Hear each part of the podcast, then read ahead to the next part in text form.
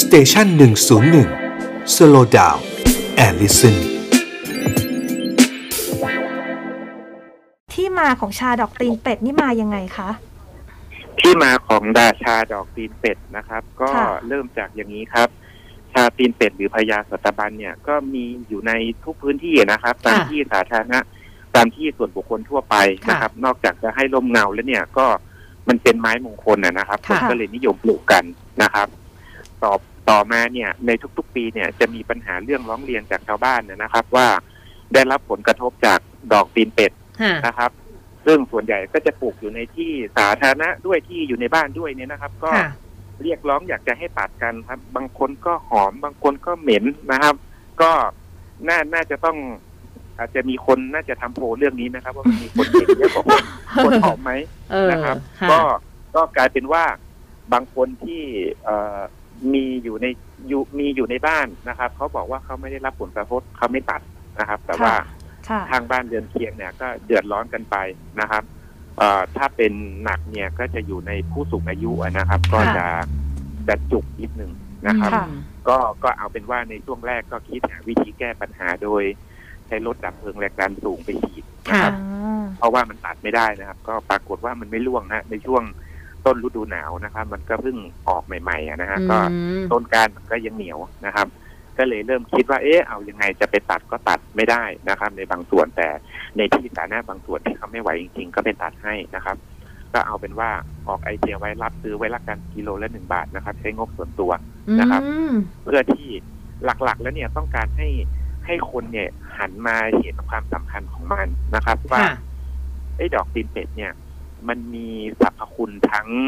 เอ่อสรรพคุณทางยาทั้งลำต้นเลยนะครับ ทั้งค่ะเปลือกทั้งใบทั้งดอกไม้ แต่ที่ประกาศรับซื้อไปเนี่ย คือเพื่อต้องการจะแก้ปัญหาในพื้นที่แล้วค่ะไปตัดก็ไม่ได้ทำอะไรก็ไม่ได้อารับซื้อละการกิโลละบาทนะครับอ่าฮะจากที่มันไม่มีค่าอืมนะครับ ก็ก็ก็ถือว่าเป็นเป็นที่สนอกสนใจของประชาชนโดยทั่วไปกับสื่อมวลชนหลายท่านนะครับ เพราะว่าอาจจะเป็นเรื่องของการ มีผลกระทบในวงกว้างเหมือนกันค่ะนะครับ หลังจากนั้นมาเนี่ยผ่านไปหนึ่งอาทิตย์เราก็ตอนช่วงที่รับซื้อยังไม่รู้จะไปทำอะไรฮะก็เลยบอกว่าเอาไปตากแห้งก่อน และในระหว่างนั้นก็ไปศึกษา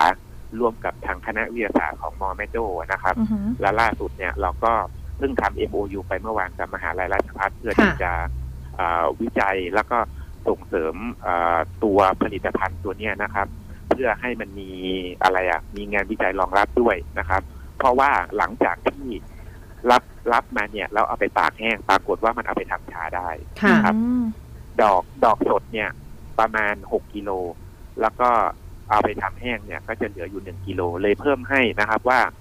กิโลละสิบบาท รับซื้อเพิ่มต่อไปเลยกิโลละสิบบาทค่ะนะครับแพงกว่าข้าวเปลือกกิโลหนึ่งห้าบาทอือหือือมนะคะครับก็ก็ก็เป็นที่มาของของเป็นไอเดียเนี้ยครับว่าเราต้องการเพื่ออ่าลดปัญหาแล้วก็ เพิ่มมูลค่า แล้วก็สร้างอาชีพให้กับชุมชนนะครับอืมที่มาที่ไปเป็นอย่างนี้ครับ ค่ะค่ะแล้ทีวนี้ครับทีนี้พอหลังจากที่เอามาเนี่ย แล้วก็พูดคุยกันเซ็น MOU อะไรเรียบร้อยแล้วเนี่ยนะคะครับพอมันออกครัมาบเป็นผลิตภัณฑ์แล้วออกมาเป็นเอ่อชาดอกตีนเป็ดแล้วเนี่ยกลิ่นของมันเป็นยังไงฮะ กลิ่นมันเนี่ยเอ่อมหัศจรรย์มากครับค่ะมัจะหอมเหมือน ชาปกติทั่วไป แต่ว่ามันจะหวานปลายลิ้นอ๋ออ๋อนะครับซึ่งไม่ไม่ต้องเติมน้ำตาล แล้วก็รสชาติแล้วก็กลิ่นของมันเนี่ย ลืมไปลืมเรื่องของเออคำว่ากลิ่นดอกตีนเป็ดไปเลยนะครับ มันไม่มีกลิ่นนั้นหลงเหลืออยู่เลย ก็จะเหมือนหรอชาธรรมดาทั่วไปนะครับ แต่ว่าหลังจากที่พัฒนาสูตรกันแล้วเนี่ย แล้วเอ่อทราบถึงคุณค่าทางโภชนาการมันโดยหลักวิทยาศาสตร์แล้วเนี่ยนะครับ เป็นยังไงฮะก็ก็จะนำไปไขว้ นำอาจจะนำไปไขว้กับมิ้นท์หรืออาจจะไปไขว้กับกระท่อมอ๋อหรือว่ากัญชาอะไรอย่างเงี้ยครับอ๋อเพื่อเพื่อเพื่อปรับเป็นปรุงสูผลิตตรภัรณฑ์สแล้วก็ชาติแล้วก็อ่าเพิ่มมูลค่าไปอีกอืมอ่าครับไขว้เพื่อให้อินเทรนด์นะครับค่ะซึ่งซึ่งรสชาติปกติของมันเนี่ยมันจะหวานปลายลิ้นค่ะแล้วก็จากที่อ่าผลพิสูจน์ทางแลบออกมา ซึ่งเราได้ส่งไปตรวจเนี่ยก็จะมีค่าของแอนตี้ออกซิแดนต์นะครับ ซึ่งจะมีอยู่ในนั้นซึ่งยืนยันว่าทานได้จริงนะครับค่ะ หลาย ๆ คนเนี่ยก็จะ